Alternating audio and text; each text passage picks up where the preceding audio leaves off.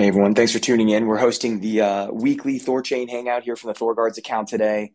Uh, we'll be back on the Thorchain official Twitter account next week.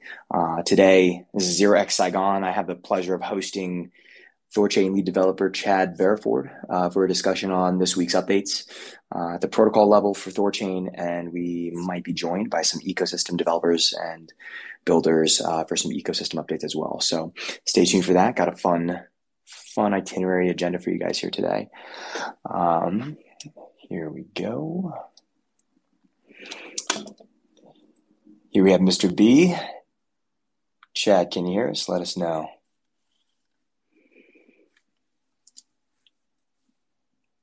I'm muted. Sorry, muted. Uh, yep, I'm here. I'm ready. Awesome. I'm available. Sounds good. Let's let everyone trickle in over the next couple minutes. Uh, to thank you guys uh, for, for, tuning in. We're hosting this week's Thorchain weekly live stream here on the ThorGuards account this week, and we'll be back on the Thorchain official Twitter account next week. Uh, but today, this is Zero X Saigon, and I'll be chatting with Chad B uh, here for some ecosystem updates. Um, I'll be discussing a few different things. Um, Chad, how's your week going? Going pretty good not too shabby. Can't complain. Awesome. Glad to hear it. I'm looking forward to it. We got some exciting stuff uh, happening at the protocol level, some good stuff happening at the ecosystem uh, and L2 level. So yep. we'll be covering yep. a bunch of good stuff here. Let me. Lots of action. A lot of good stuff. And let me actually see if I can like promote you to co host. Um, Make me a co-host. yeah. And we have uh, we also have we have uh, Badgers and Bull from our friends at Thor Swamp and Thor Chad's DAO. Exciting week for them as well. So we'll get them uh, on stage here at the end um, during the ecosystem uh, the ecosystem updates section, uh, and then for I guess everybody here is listening, but um, you know for future reference, we'll be uh, we'll recording we're recording this now and uh, as always, we publish the recordings on uh, on runebase.org podcast, so you can check that out later at runebase.org. Um, with that, let me see here. Chad, you'd sent me a list of some things. Was that in? It was in the Discord? Telegram, I think. Telegram. Okay, let me make sure I can pull that up. Um, Chad B. Yeah. Oh, bot. Huh. Is it Telegram? I'm, I'm not seeing it in Telegram or. Yeah, Telegram, the uh, Thorchain Weekly. Oh, that's right. Thing. Very cool. Um, awesome. So uh, we do these Thorchain Weekly calls every Friday. Um, we generally switch off between U.S. time zones twice a month and Eastern Asia slash Europe time zones twice a month. Um, I've been hosting uh, the weekly U.S. side and then our weekly Western side, and then we've uh, handed off between um, between Thor Lady and Archon on the eastern side. Oh, also shout out to Familiar Cow who hosted last week's US or two weeks ago the US time zone. Um, so Familiar Cow has been a great uh, great support as well. Um, and uh, with that, let's um, I guess we can go ahead and hop in. Um, Chad, I, I think generally uh, I generally think of you as a man who needs no introduction in Thorchain ecosystem, but for anybody who might be uninitiated, do you want to give a super quick introduction to who you are and, and uh, your role in Thorchain? Yeah, sure. Uh, my name is Chad Barraford. Um, I'm one of the core devs on the project, been around for quite a while, helping to build and focus on uh, designing and building the uh, core protocol, which has been the most fun I've ever had professionally, I would say, because it's a fun project to work on for sure. Um, yeah, awesome. And, uh, I'm just here to to kind of answer some questions and talk more about uh, recent developments and all that fun stuff. Fun stuff indeed, and and uh, we're, we're uh, grateful to have you on the protocol and, and have you on this call. So the, the one Chad to rule them all, as we like to say. Um, I'm Zero X Saigon. Founder of runebase.org, where we do news, guides, and weekly podcast dedicated towards education um, and onboarding into the Thorchain ecosystem. Uh, also, a co creator of the ThorGuards NFT project and proud uh, host of the Thorchain Weekly here alongside uh, Chad. So, yeah, thank you all for, for tuning in. And, and uh, let's hop into this week's uh, kind of rundown. So, a few things uh, that we put together here to discuss this week, but um, discussions around pooled validators, a conversation that's been kind of um, teased or discussed uh, and planned for several weeks or even maybe a couple months now. We've I remember hearing the first mentions of this, so we have some updates on that. Um, retiring BEP2 and ETH Rune. This is super interesting, as everybody knows. There's three types of Rune in the wild today, which can be confusing for a lot of members of the community. There's BEP2 Rune, uh, there's uh, ETH Rune that runs on the Ethereum chain, ERC20 Rune, and then there's Native Rune. Um, and so uh, updates on on uh, what's happening with that uh, trifecta, if you will. Um, uh, vulnerability in TSS, the threshold signature scheme, um, and there's some contributions that the Thorchain team made to the you know core TSS protocol, if you will, that um, that benefits not just Thorchain but the entire crypto ecosystem at large. Um, Dodo Pool being retired, going to zero, and then uh, StageNet and Chain clients. Uh, some updates on StageNet, which is a very exciting update from this week. Uh, Chad, is that everything? Is there anything else that we might uh, touch on over the next hour, thirty minutes, whatever? well, there might be some excuse me. There might be some more, but uh, um, we only have one hour. Yeah, we'll take it as it comes. Um, awesome. So let's hop in, starting with pooled validators. First, what are pooled validators, and uh, and then we'll talk about where we are with them. Yeah. So, um, sorry, my throat's like all scratchy all of a sudden. Oh no. Um, um, yeah. So the team's been thinking about this kind of larger issue or, or our challenge, in which is to how do we scale the the bond the bond side of the network. Why am I weird? you want to? No worries. It's you got a cup of water. That's so weird. Uh, I'm gonna walk and get some water as I continue to, to raspy my way around. The, yeah, take, take uh, your my, time. My place here. No, the same. Uh, yeah, good. So the question is, um, uh, how do we do this, right? And we've been discussing publicly and within the team as well, and also publicly with the larger community, of the best way to, to how we get more rune on the bond side, right? And so we've really come up with really um, two different general approaches. And these things aren't mutually exclusive. You can do both of these things if you really wanted to. And then there's sub implementations of each one of these things that makes it more complicated to um, to solve, or not to solve, but to to to to, Chad, to decide. Before, before, we hop into that, uh, what what if I take a quick stab at like describing the problem here, get everyone up to speed on the same page, and then and then we can talk about sure. the solution. So, essentially, um, you know, uh, two times the amount of rune needs to be pooled uh, collectively across the nodes that run the Thorchain uh, run the Thorchain protocol, and um, two times the value of uh, assets locked in uh, liquidity pools. So in order for yeah. liquidity pools to deepen uh, and for you know liquidity to deepen and the, you know in, in, order for liquidity pools to grow, uh, a lot of rune needs to be twice that amount of rune needs to be um, bonded at any given point. Um, yeah, and right now the uh, the requirements for running a node are both technically high technically. You have to be, uh, you know, like a, basically a you know experienced DevOps. You know, it's a, it's a very active. It's not passive income. It's a very active role from a technical standpoint, and then it's also a, a large financial uh, a financial requirement. What is it? Three hundred thousand rune right now, like minimum. Yeah. Um, and so yeah. you know, depending on the value of rune in a given day, that could be you know one to two two million dollars right now almost. Um, and so pooled validators is one of the potential solutions that's being proposed. Uh, so yeah, with that context, yeah, let's talk about the, the yeah, yeah. Uh, excellent recap there. So the the reason why you you have to have this kind of uh, this restriction is is to ensure that all the people who are kind of holding all the money, so to speak, all the assets, that they always have more to lose at any given moment than they have to gain. So if they were to go malicious and you know, steal a bunch of funds, then they would always lose money in that transaction, which is the only way you can economically ensure that they won't steal because you economically ensure that they're going to lose no matter what they do, right? That's a kind of important thing.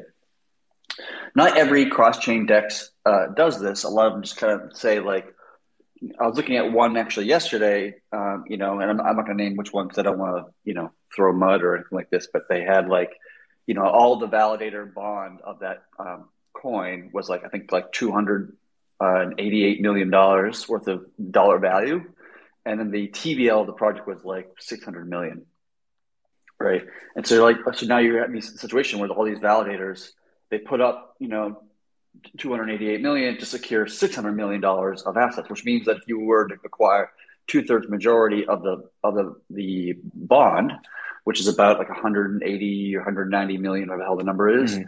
you can invest almost 200 million dollars, and then you can steal 600 million dollars, yeah. and that's you know that's a problem. Yeah. from at least from my perspective. A, a helpful, that's, that's an issue. A helpful analogy that I use here to kind of like help people who don't understand like this notion of node like a like a bond is like a security deposit right and a security deposit if you're going to rent a house or rent a car it economically disincentivizes you from like messing up that apartment or messing up that car right because you have skin in the game right and so in this case right. know, the, the security deposit is not enough uh, uh, the example that you mentioned is not enough to um to disincentivize right. that, if, that behavior if you pay a $50 you know uh, security deposit to like rent a car, and then you total the car, it's worth like forty thousand dollars. It's like, yeah. well, here's my security deposit. Like, or you just steal the car entirely. You just just take it home and you just like sell it for forty grand, and like, well, go ahead and keep my fifty dollars. That's that's fine. Yeah. I just I just made forty thousand dollars. Like I'm I'm doing great. Like you know, so that's that's the importance of this. Is that's why we've always kind of stressed this from the from the beginning of the, if you want to have a cross chain DEX, this is what you kind of have to have from an economic perspective. Otherwise, you're you're designed to be economically insecure from from the white paper, right? If it's a if it's a if it's a not cross chain DEX, it's just like a uni or sushi, then you then you don't need to worry about this because you offload security to something else right? And, and mm-hmm. you don't have, you don't have that, that issue. But if you're doing cross chain DEX, it's, a, it's, a, it's a different kind of beast that you're taking on. It's a lot more difficult mm-hmm. in many res- respects. And so you have to, you have different res- uh, requirements. So, anyways, so how do we scale up the bond side, right? And so the two high level concepts, and then we can break into small pieces if you want to go deep. I don't know how deep you want to go in this. Um, is one is um, um, allowing several people to combine together to create a node together. So you might have a situation where, for example, uh, maybe you know you have a bunch of rune, but you but you're not technically you know uh, DevOps professional, and so maybe you want to come up to you know something like Nine Realms, for example, and say, "Hey, Nine Realms, you got the technical expertise, you know how to run a Thor node, you've done this you know a thousand times, so to speak." Uh, so I'll give you some rune, you know, and then you run the node on my behalf, and then you know we all prosper from that scenario. Great. Now we've been historically we've been against this notion to some degree because you can't just have like a delegated proof of stake, and meaning that you can just have anons providing liquidity to other anons.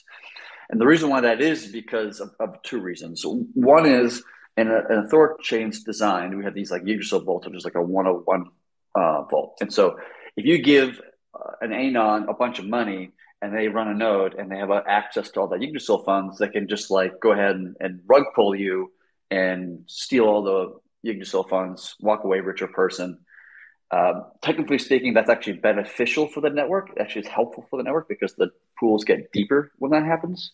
But for you as an individual, you just got rug pulled and you just got screwed out of whatever money we're talking about, and that sucks uh, for you. The other reason why it, that that's, that it's problematic is that you don't want to get to a place where somebody can um, uh, can have more uh, at uh, so where, where, somebody can cyber attack the network via producing rune from other people's rune and that don't have their own skin in the game. Like they provide almost no rune and they convince all these other people in the world, like you know the rest of the community, blah blah blah, whatever, to to provide rune for them, and then so then you know they get collect enough rune or enough nodes, they can cyber attack the entire network and then steal everything. And because they put no rune up to begin with, like they have no they have no loss, right? They have no like you know problem there. So the first notion was that a, a pooled validator nodes, which sounds similar to that. And the difference is is that it'd be uh, limited to you have to KYC each other. You can't just like have anons throwing up anons, right? So in order for me, if I'm gonna run a validator and you know and uh, maybe the, the Thor guards wants to use some rune to, you know, to contribute to my node, we'll just say, uh, we have to have communications outside of Thorchain, right? We have to have like a Telegram conversation or meet up in person, email, you know, WhatsApp, whatever. And, when, and, and you have to give me your Thor address, and then I whitelist your Thor address for my node, and then you can contribute Rune to my box, right? And because of that, like, it, you really can't cyber attack in that way because it requires like face to face or conversations to have. It's not like you're just kind of deploying a marketing campaign and just like you know convince a bunch of people through like ads and stuff to to just dump huge quantities of Rune to a particular node. It becomes much much more uh, uh, impractical in that sense. So I would have to convince you to, to, to like, hey, you know, you can trust me. We know each other. We, we basically KYC'd each other. And if anything were to happen tomorrow, like if I were to, to like steal the Unisol funds, like you know who I am. Like you know my name is Chad. You know my address is this, and you know we have a maybe have a contract between you, like a legal entity between you and I that we are uh, like a signed contract. It's up to the individuals to decide how they want to structure that. That's not up to the network to decide that. It's up to uh, how people want to do that. Like Nine Realms, if they were to do this, they probably have like a contract that you that you both sign, and you know, and have like you know all that that kind of uh, that kind of stuff. That's the first approach, right? The second approach um, and so I've actually, by the way, been been building that out not to necessarily deploy it, but just to kind of help me think through the problem, just to have it like write it out, code it up, uh, have it as a as like something at the ready. If we if we, if we want to do it, do it. If the community wants to do this, um, uh, but for me, it just helps me to understand the problem and, and think through every little nook and cranny by just actually implementing the entire thing, uh, which you know takes about a few days or a week. Anyways, that's the first concept. The second concept is vault nodes, or, or AKA light nodes, and it's a, a similar thing, but it's it's instead of being a validator, you're just you're just securing assets. You're not contributing to consensus. You're not contributing to threshold signatures. You're basically just a, a Yggdrasil vault by itself, sort of, right? And so, because you're not a part of consensus in that scenario, it doesn't matter how much Rune you collect from as many people as you collect from you can't cyber attack the network this way because you're not part of consensus. You can't hijack the network in a matter of speaking.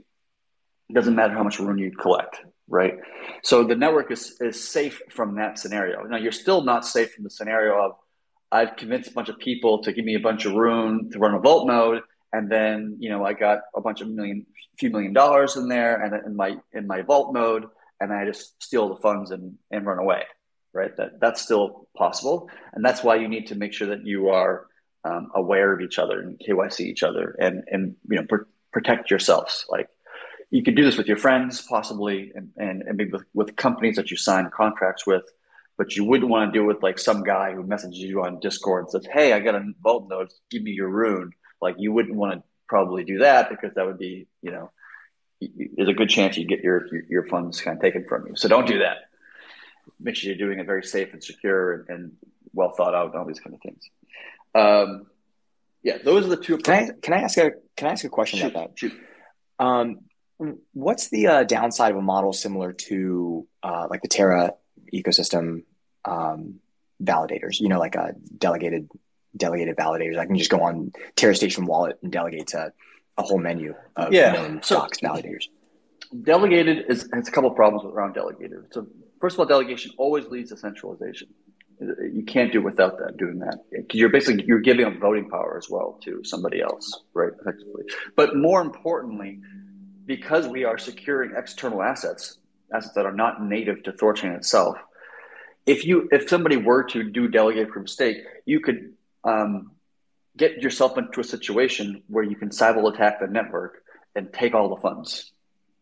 You can't really do that with Terra or with Cosmos um, well, in Cosmos, you might be able to do it with, with Gravity Dex actually, because now they're going to start IBC kind of creates that potential.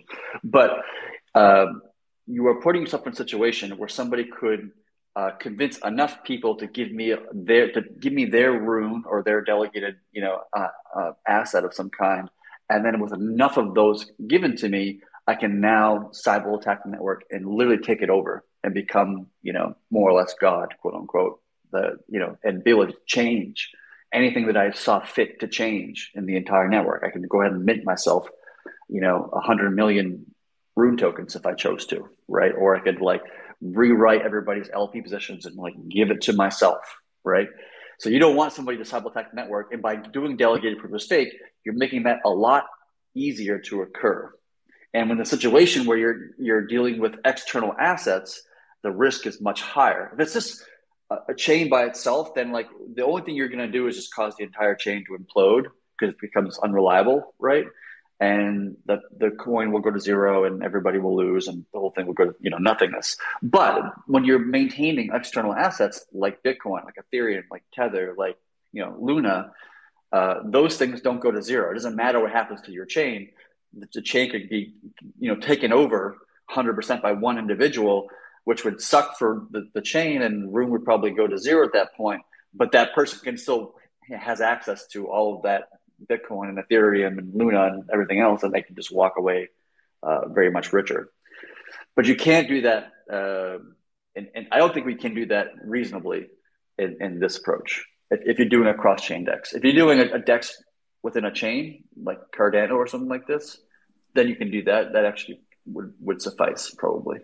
But in a cross chain DEX, you, because you're maintaining external assets where their value is derived outside of the value of your network, you need to be able to ensure that nobody can sabotage the network. Mm-hmm. So um, we have a few more topics to get through in the next probably like 20 minutes, I'd say 25 minutes. So um, I've been yammering yeah. on forever. Uh, that was good stuff. No, no I'm, I'm enjoying it. Um, and uh, and it's, it's, it's important. Everybody wants uh, caps to be raised. Everybody wants more liquidity. Everyone wants lower slippage and more volume, and and uh, you know, you know, um, two thousand dollar runes. So this is an important step in that uh, in that direction. So where are we with pooled, pooled validators now, and, and what's the latest in that in that front for the network? Yeah, so this is I think this just requires more conversation within the community to figure out what we think will be the best approach. And like I said, none of these things are mutually exclusive, so we can do most of them, or all of them, or some of them, or whatever we feel is the best approach. But any one of these things being implemented was just going to create more opportunity for more people to participate and more people to pr- provide Rune uh, on the bond side and the security side and help the network scale. So um, as soon as you make it so that the capital requirements and the uh, technical requirements are basically the same as it is for providing liquidity on the pool side, then it be, then the incentive pendulum works extraordinarily well. Like works perfectly well, because then the, the the friction of doing one or the other is basically the same, and then you can just move back and forth as you see fit. You know, I think that's mm-hmm. the ultimate goal. That's obviously a, a lofty goal or a difficult goal to get to, but that's the ultimate goal. So providing pool validators uh, or vault nodes will definitely push in that direction to allow uh, people with less quantity of rune or less technical capabilities or both of those things to participate on the bond side. Oh, got it. So the um, because if, if there's a you know pooled validators, then the the uh, bonded rune would be much more liquid. Like yeah. it's not it's not likely right now that someone who's running a full validator on their own is gonna you know if the incentive pendulum swings and we need more liquidity or oversecured and and uh, under liquid, you know it's not it's not likely that that rune will just like magically evaporate out of the bond side and, and make its way to the uh, you know liquidity pools. But it, but in this method with pooled validators, um, there could be much more reflexivity to the incentive pendulum. That rune can go and chase the best yield pretty quickly. Yes, that, that's part of the part of the goal there is to, to, to have that rune be much more fluid. Because right now, when you put in rune on the on the bond side, you lock it up until you churn out of the network, and then you have access to your rune again right? Which is mm-hmm. like that for for very good reasons of you know maintaining security and maintaining okay. all these things. But it, it, to have people fluidly move from one side to the other is, is kind of part partially the goal. And so whenever you're pooling your your if you're not running the, the, infrastructure yourself, and I just provide capital, I can be able to move it and over to one side or the other, back and forth. That's the idea. That's the goal. That's the, that's probably the the grand prize in a sense, because then the incentive pendulum is the most effective and that the friction on one side is equal to the friction on the other side, and then it it, it, mm. it moves much more smoothly back and forth. So to uh, maybe a uh, quick recap here. So pooled validators uh, is well, actually, it, it, it's a proposal right now in discussion. Is that is that a yeah? It's a it's a proposal in discussion. Some team members are for it. Some core dev, uh, uh, devs are against it, right? And I think it just requires more conversation and more you know uh, okay. conversation with the, within the community. I think we're going we're going to develop the feature. It's because it's not that hard to develop. It's it's not not like a huge you know undertaking. Um, and and then we so we have it at the ready and then we'll have, kind of have the conversation with people and, and the community can decide whether they love it they hate it you know whatever else. Cool. Yeah i think uh, you know i think there's trade-offs um, on both sides obviously if there's uh, you know people for people against. Um, that conversation i imagine is happening in the thorchain devs discord um, uh, that's and, the uh, monthly place. the economics, um, economic design channels out there too. We can have that conversation if they want to. I think when the when the awesome. when the PR gets uh, opened and as a, that, that being the kind of the proposal in a sense, we'll, we'll kind of really engage in the community at that point and get their viewpoints. And we'll Sounds we'll good. line it out like here's the pros, here's the cons, and have at it. Should we do it? Should we not do it?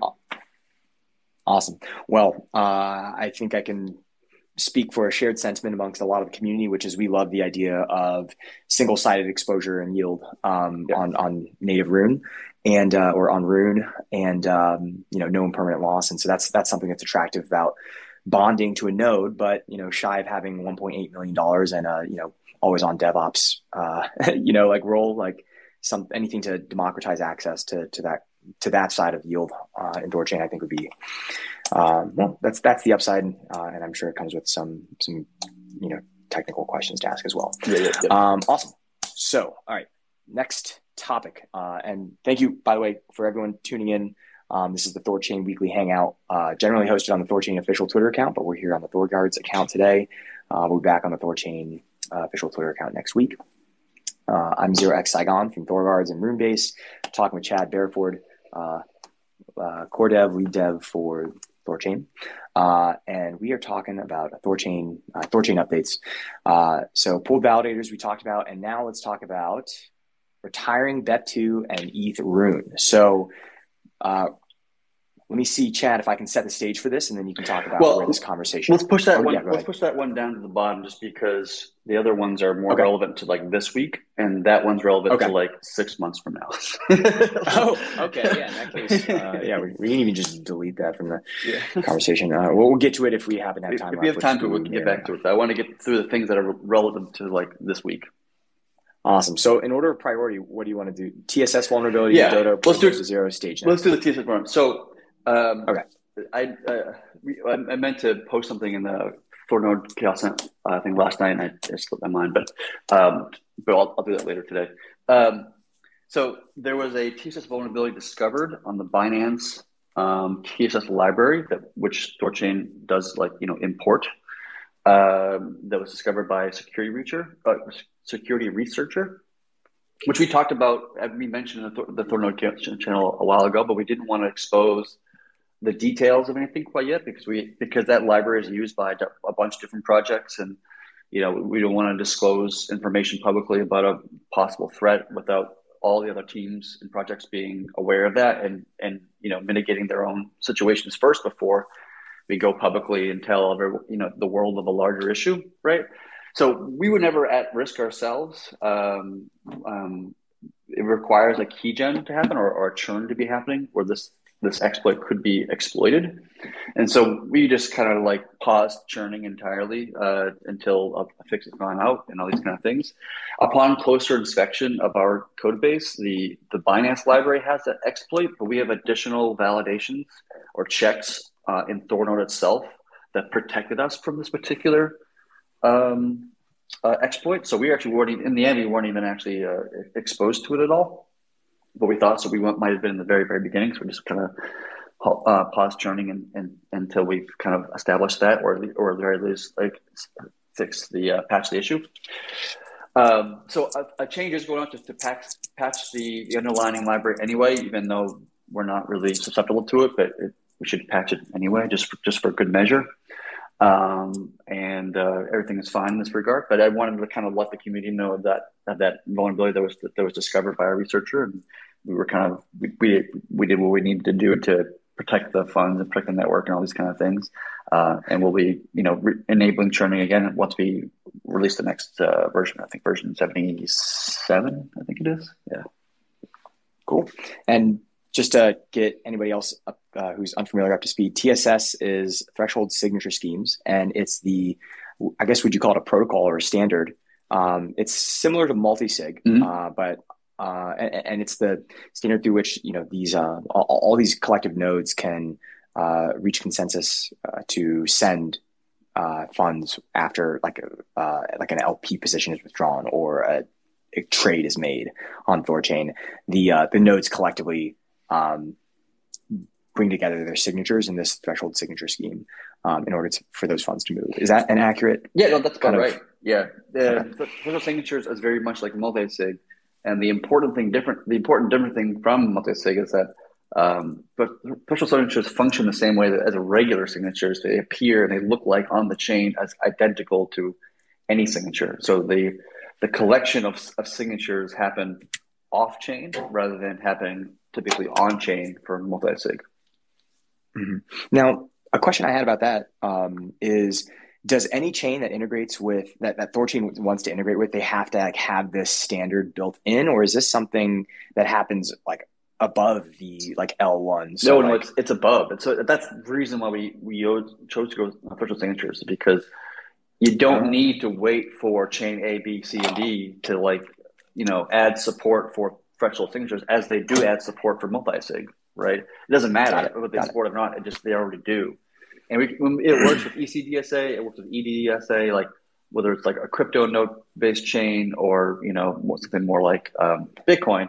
It doesn't matter. It all just works out of the box. You don't need to worry about it. The problem with multi-sig is that each chain you know might implement it and might not, which limits how many chains you can connect to. But even ones that do implement it, like they limit how much you can use it. Like I think for Bitcoin, right. it's like 20 multi-sigs is the max you're allowed to have.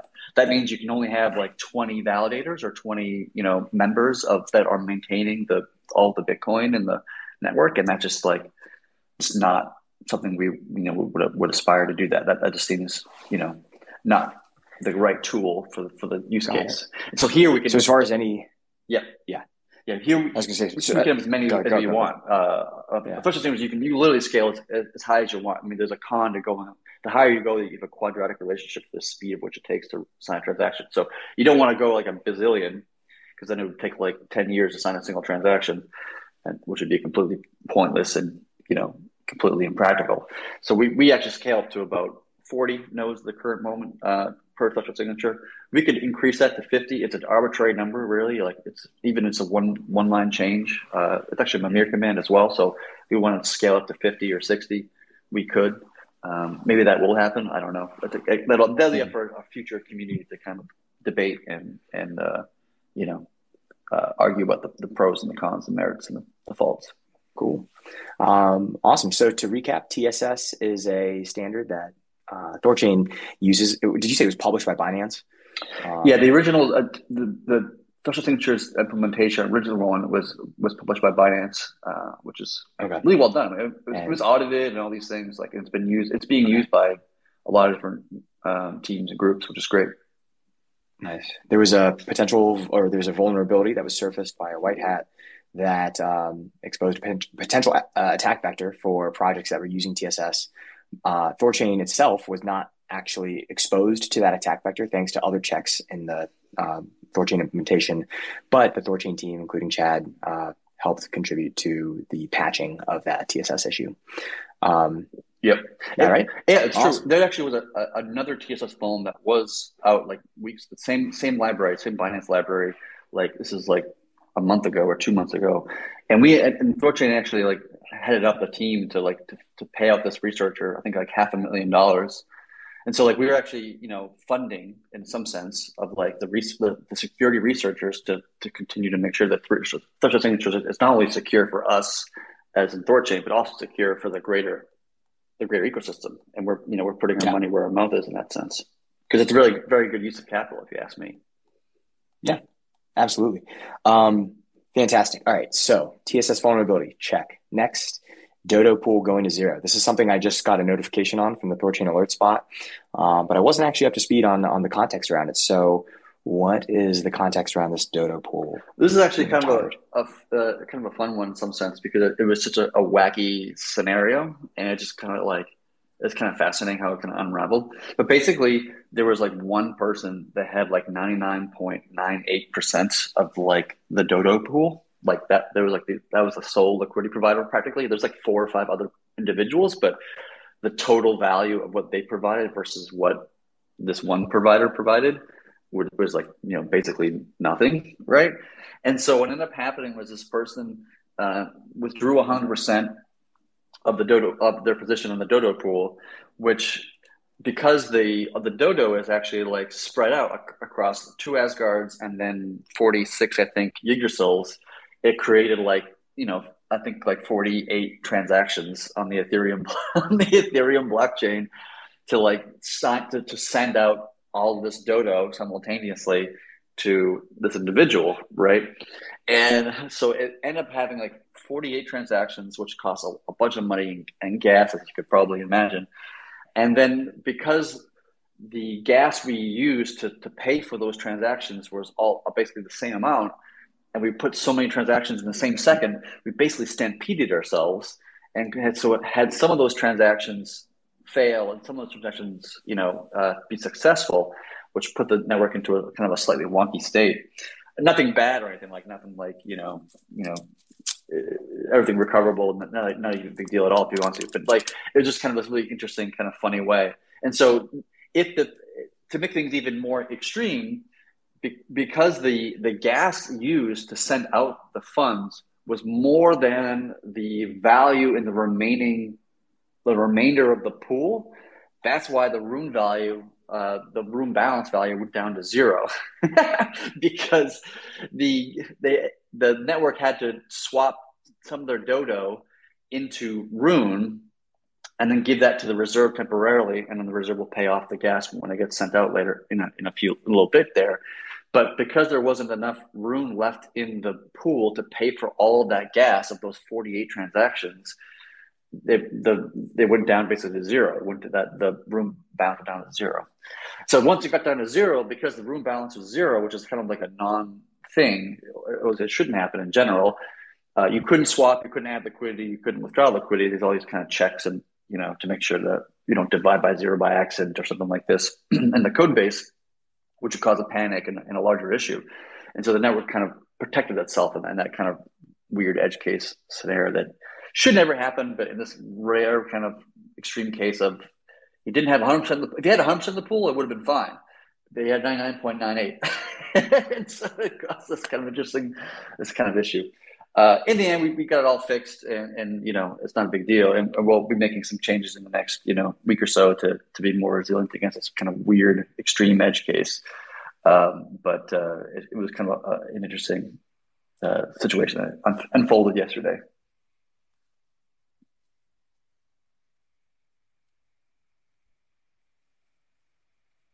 Did we lose Thorgard?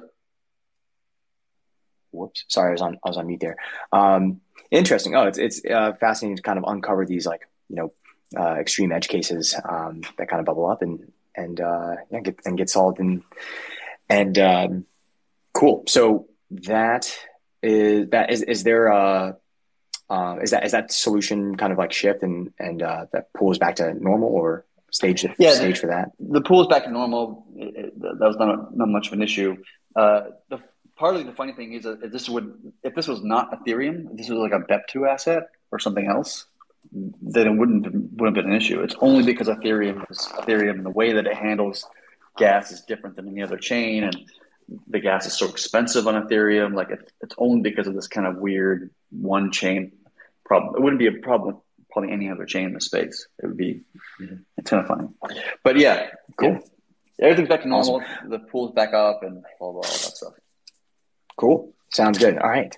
Uh, last but not least, unless unless we have time for the retiring of BEP2 and Ethereum, which is kind of curious, um, talk about StageNet. So this is a tweet that uh, went out on Thorchain Twitter recently, which is like the one thing that Thor uh, Chads need to be I'm paraphrasing from memory here, but the one thing that Chads need to be excited about this like right now is StageNet uh, coming to Thorchain. Um, so can you talk about what is StageNet and why it's important for the ecosystem?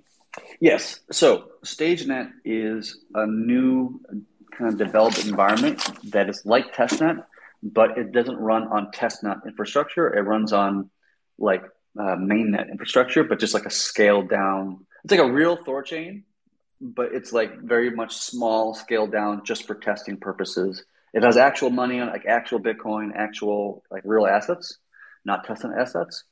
And uh, that's used just to kind of try out new chains. So we'll, when we want to try out like Dogecoin or, or, or Terra or you know Gaia or you know whatever else in the world, uh, so we'll be deploying to StageNet first, just to kind of do some testing there, and then moving on to um, mainnet.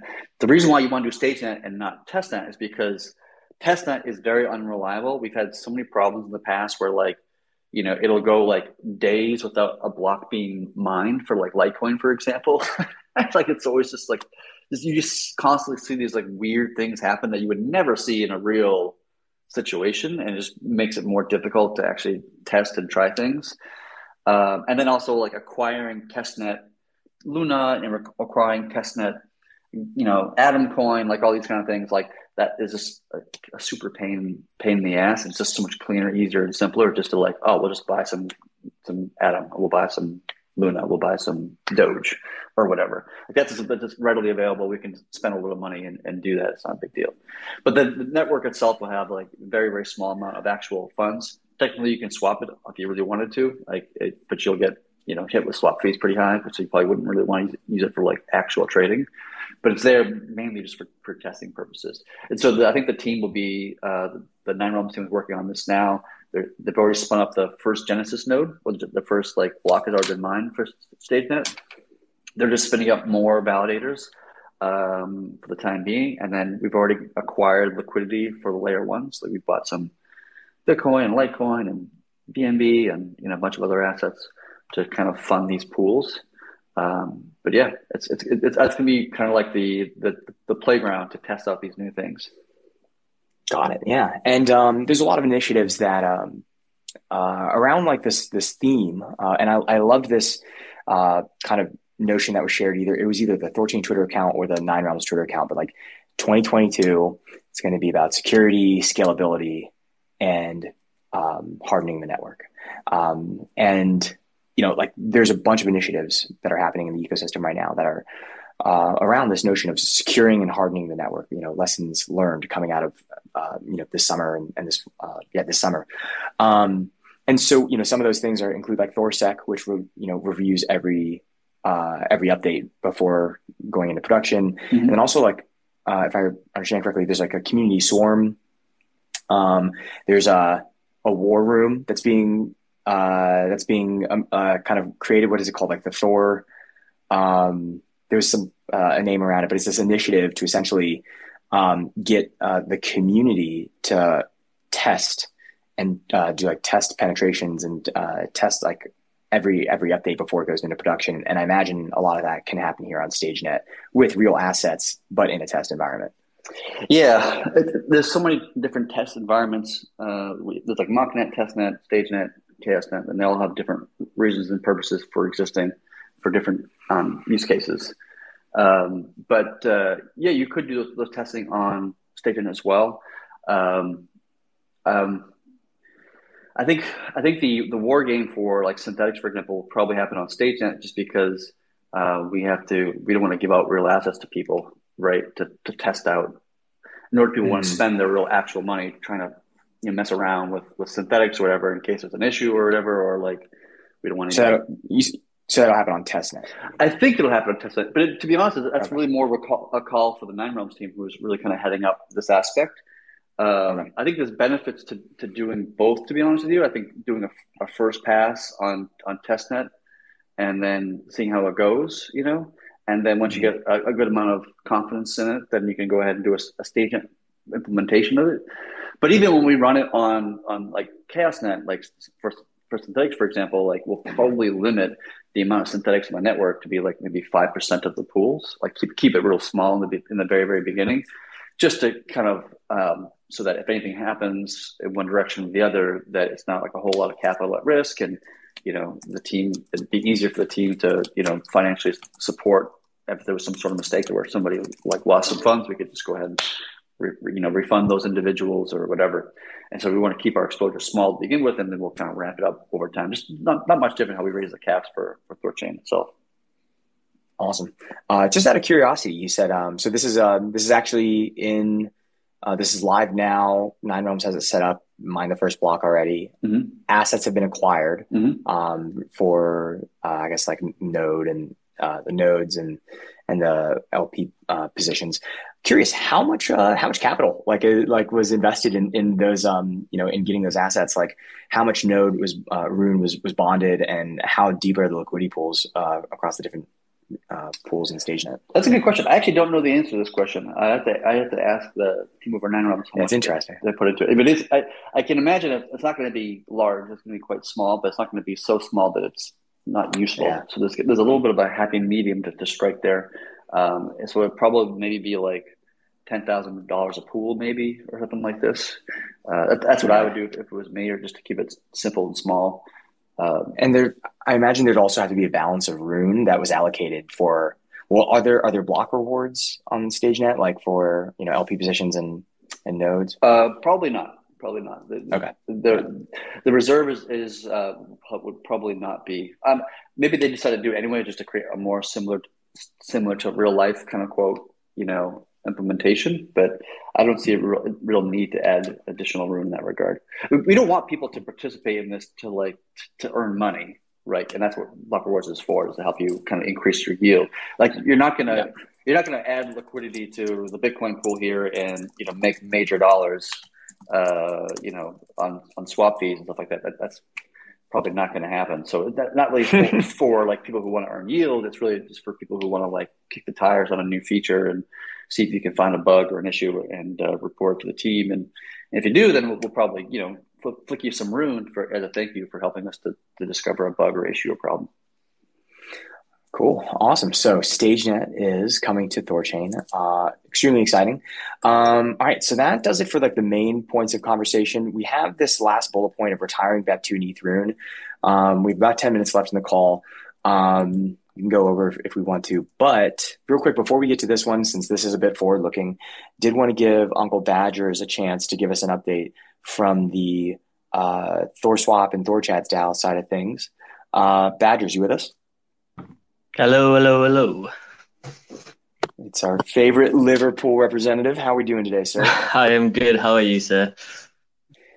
Doing very well, thank you. Uh, it's been uh, you know exciting watching Thorchad's DAO's uh, you know trophies, uh, first chess, and now trophies uh, touching above water, and um, and I know Thor Swap has been busy as well.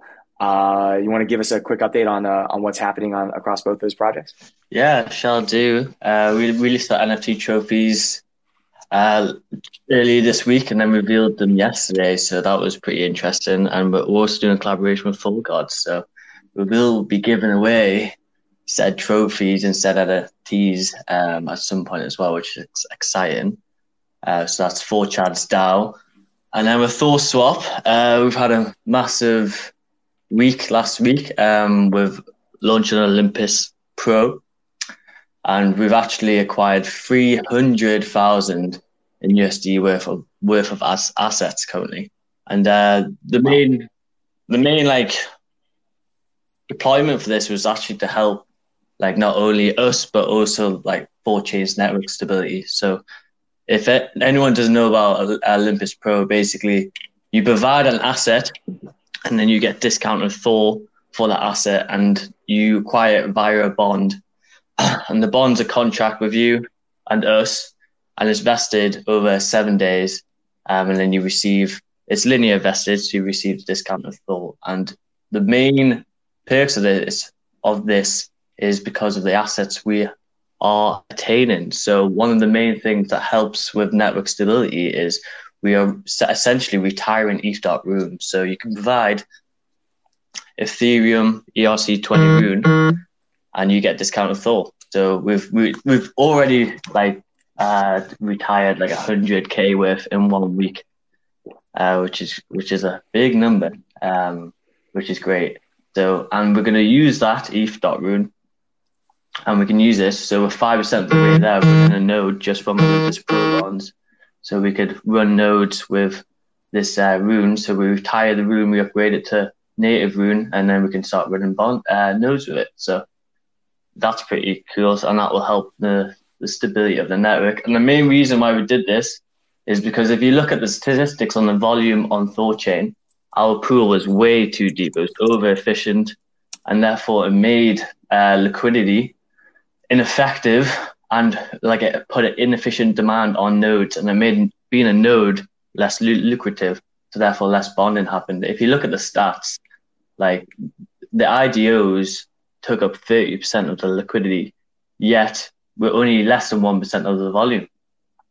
So then that means that puts demand on the nodes to bond for our LPs and it just makes it inefficient. So we basically reduced our liquidity by 50% just from changing this incentive pendulum.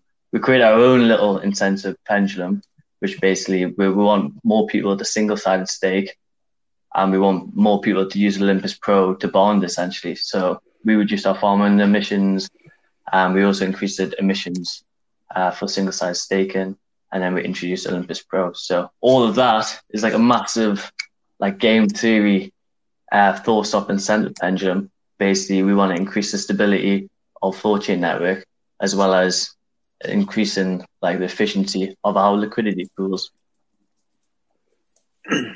awesome. Glad to hear it. And uh, yeah, it's interesting to get that kind of insight into uh, yeah, in, into some of these ways that ecosystem partners are helping uh, secure the base layer. Um, and also very exciting to hear that you guys are working with Olympus Pro. I think that's a great development. And I think, I think Thorstarter is as well, if I'm not mistaken.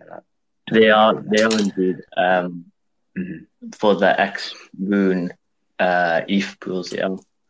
So yeah, we're, ba- we're basically like creating protocol owned nodes for Thor Swap as well as uh, protocol owned liquidity. So it's um yeah, it's a win win for everyone essentially. Everyone gets discounted Thor.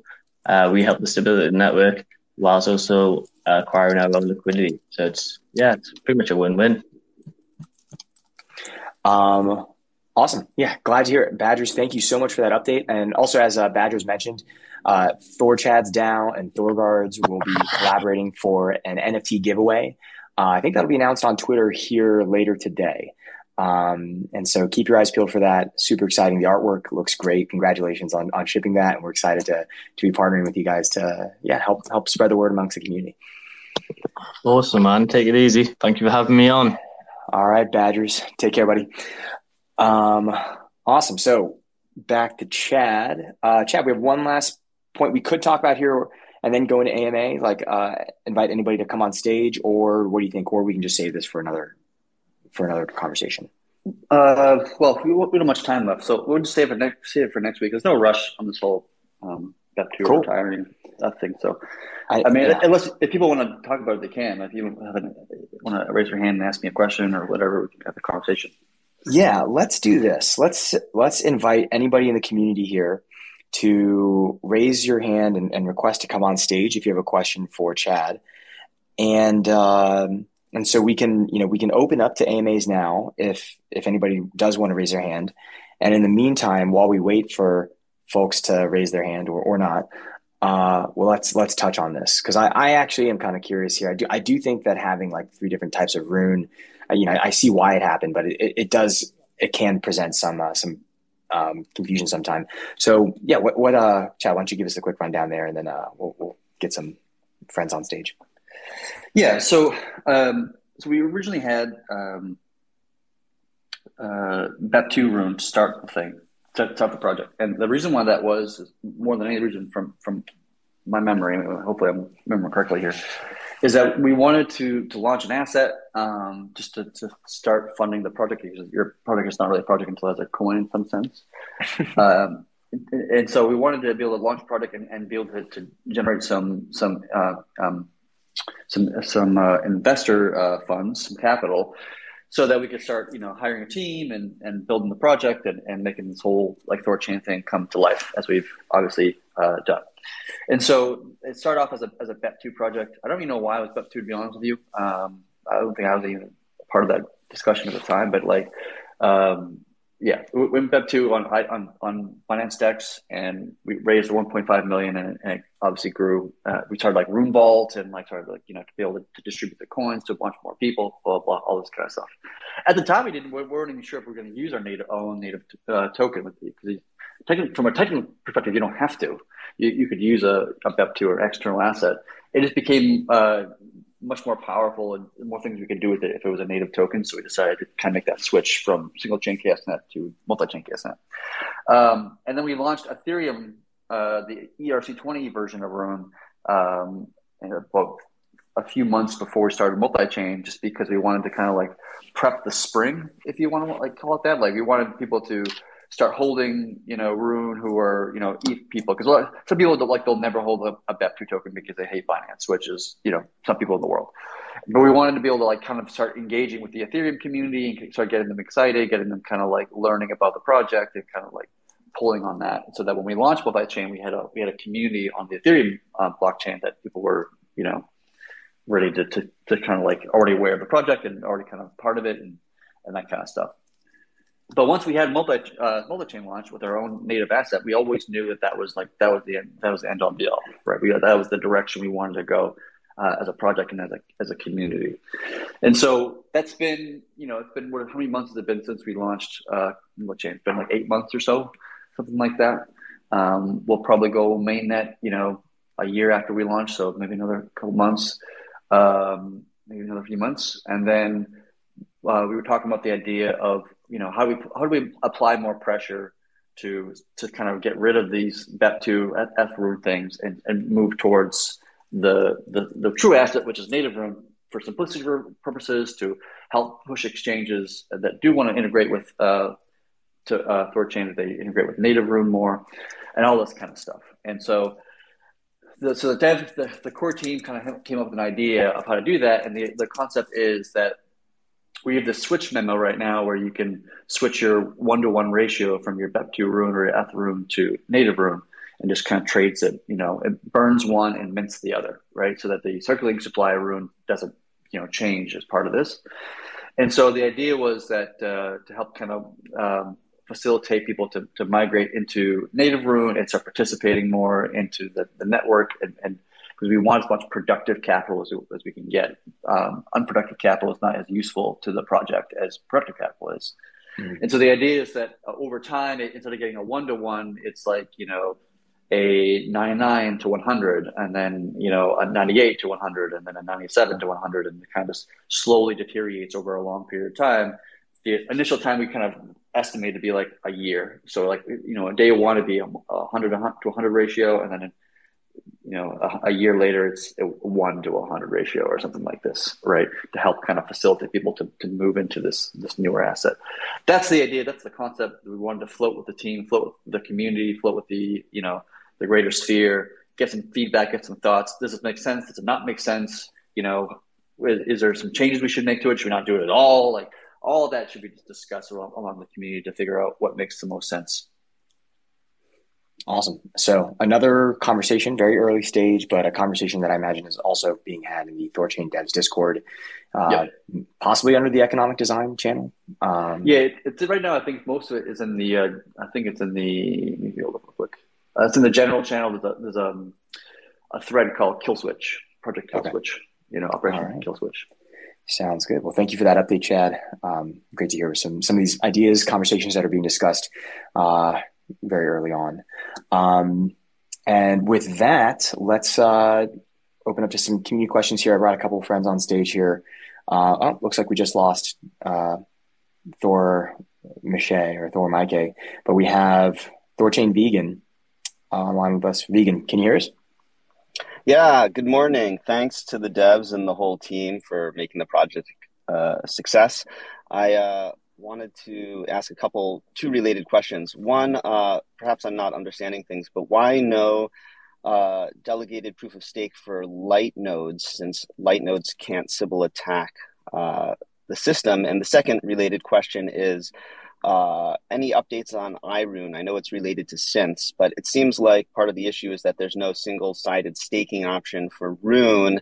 Light nodes, as far as I can tell, will require a high technical, uh, have a high technical barrier to entry and involve this KYC issue potentially. Um, so, is there any talk about iRune or uh, expediting that? So, those are my two questions. Thank you. Yeah, sure. So, first question about, about light nodes or vault nodes.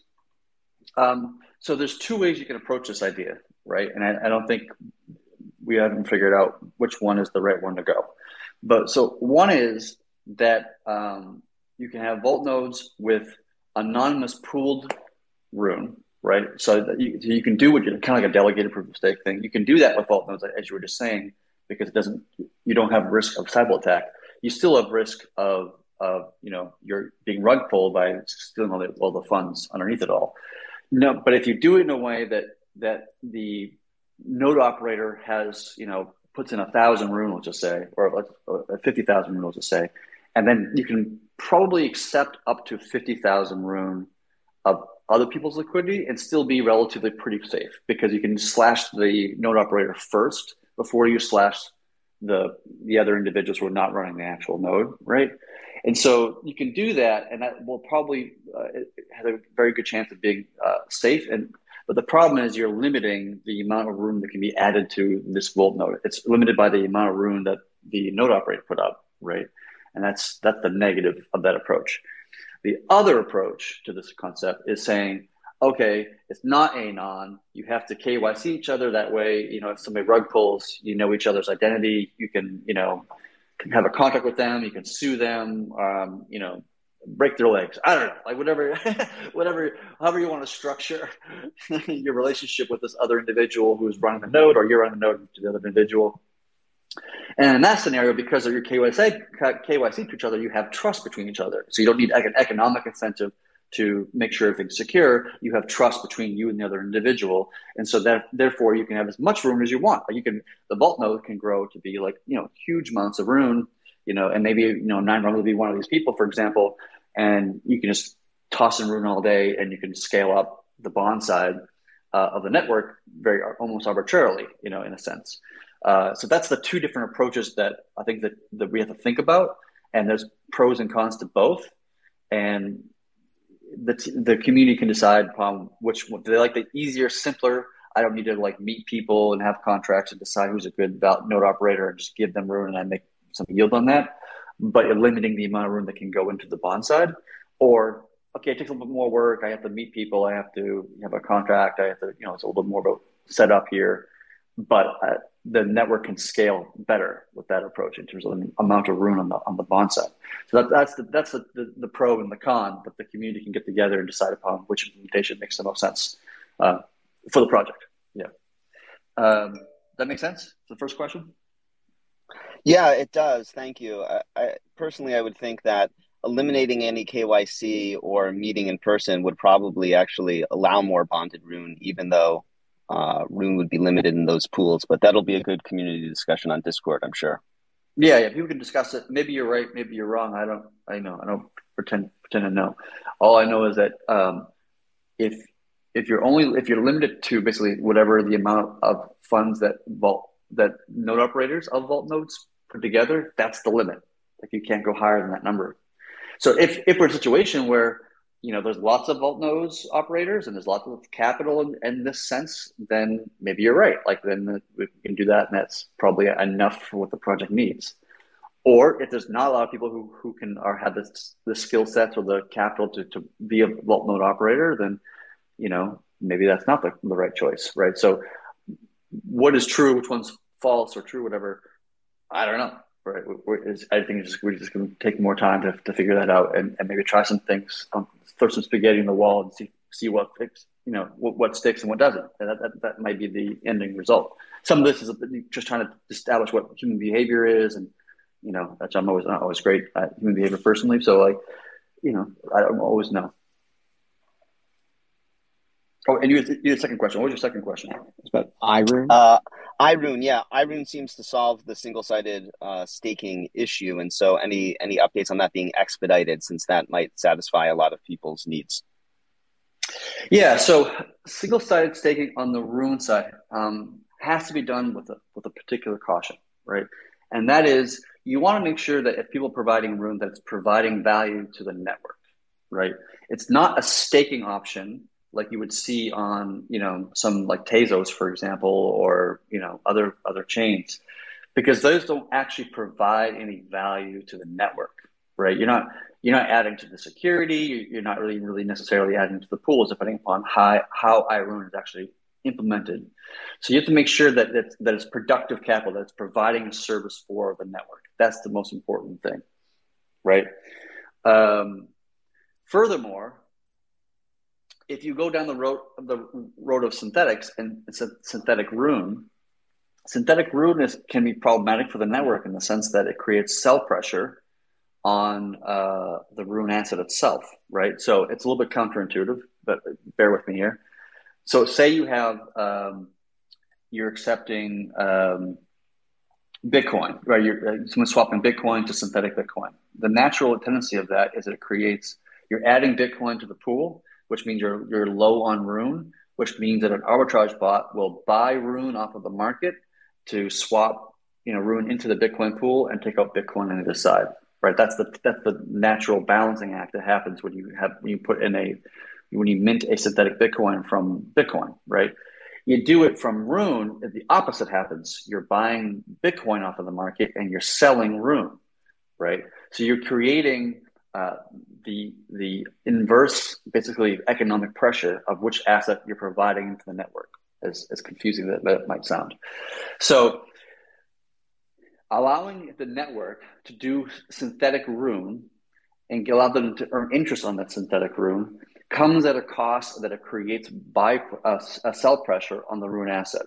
And it's not necessarily beneficial for, for accumulating value or accumulating wealth into the rune asset itself. So, with all that in mind, if we end up doing some sort of iRune implementation, which we still need to kind of think of a, a, better approach, we need to make sure that it doesn't actually have the inverse effect and actually harm the network in the process of doing it. Uh, we need to make sure that it doesn't harm the network and that it actually provides value to, to the network. It can't just like sit there and just like earn more rune without actually like doing anything. Like it has to get that rune from somewhere and you have to provide value to that thing that is creating the rune to pay out that system. Um, yeah, that's it in a nutshell. And, and op- we're open to any ideas or, or implementation details people want to talk about, and, and we can float ideas and concepts and see what works and what doesn't work and all that kind of stuff. But the, I think the, the, the, most way of like, the, in my view, if you want to earn rune on your rune, the best way to do that is not so much iRune, it is providing bond to the network because we want all that capital to be to be efficient, right? To be useful.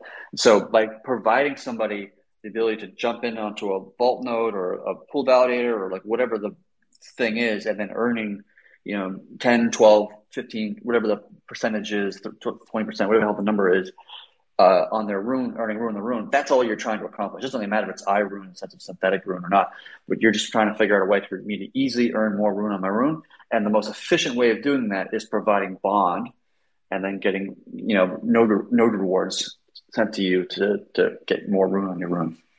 and you're providing a, like an important service for the community of like being able to increase the pool depths and all that kind of stuff. Awesome. Uh, yeah, vegan. Thank you for the question. Was that um, satisfactory? You understand?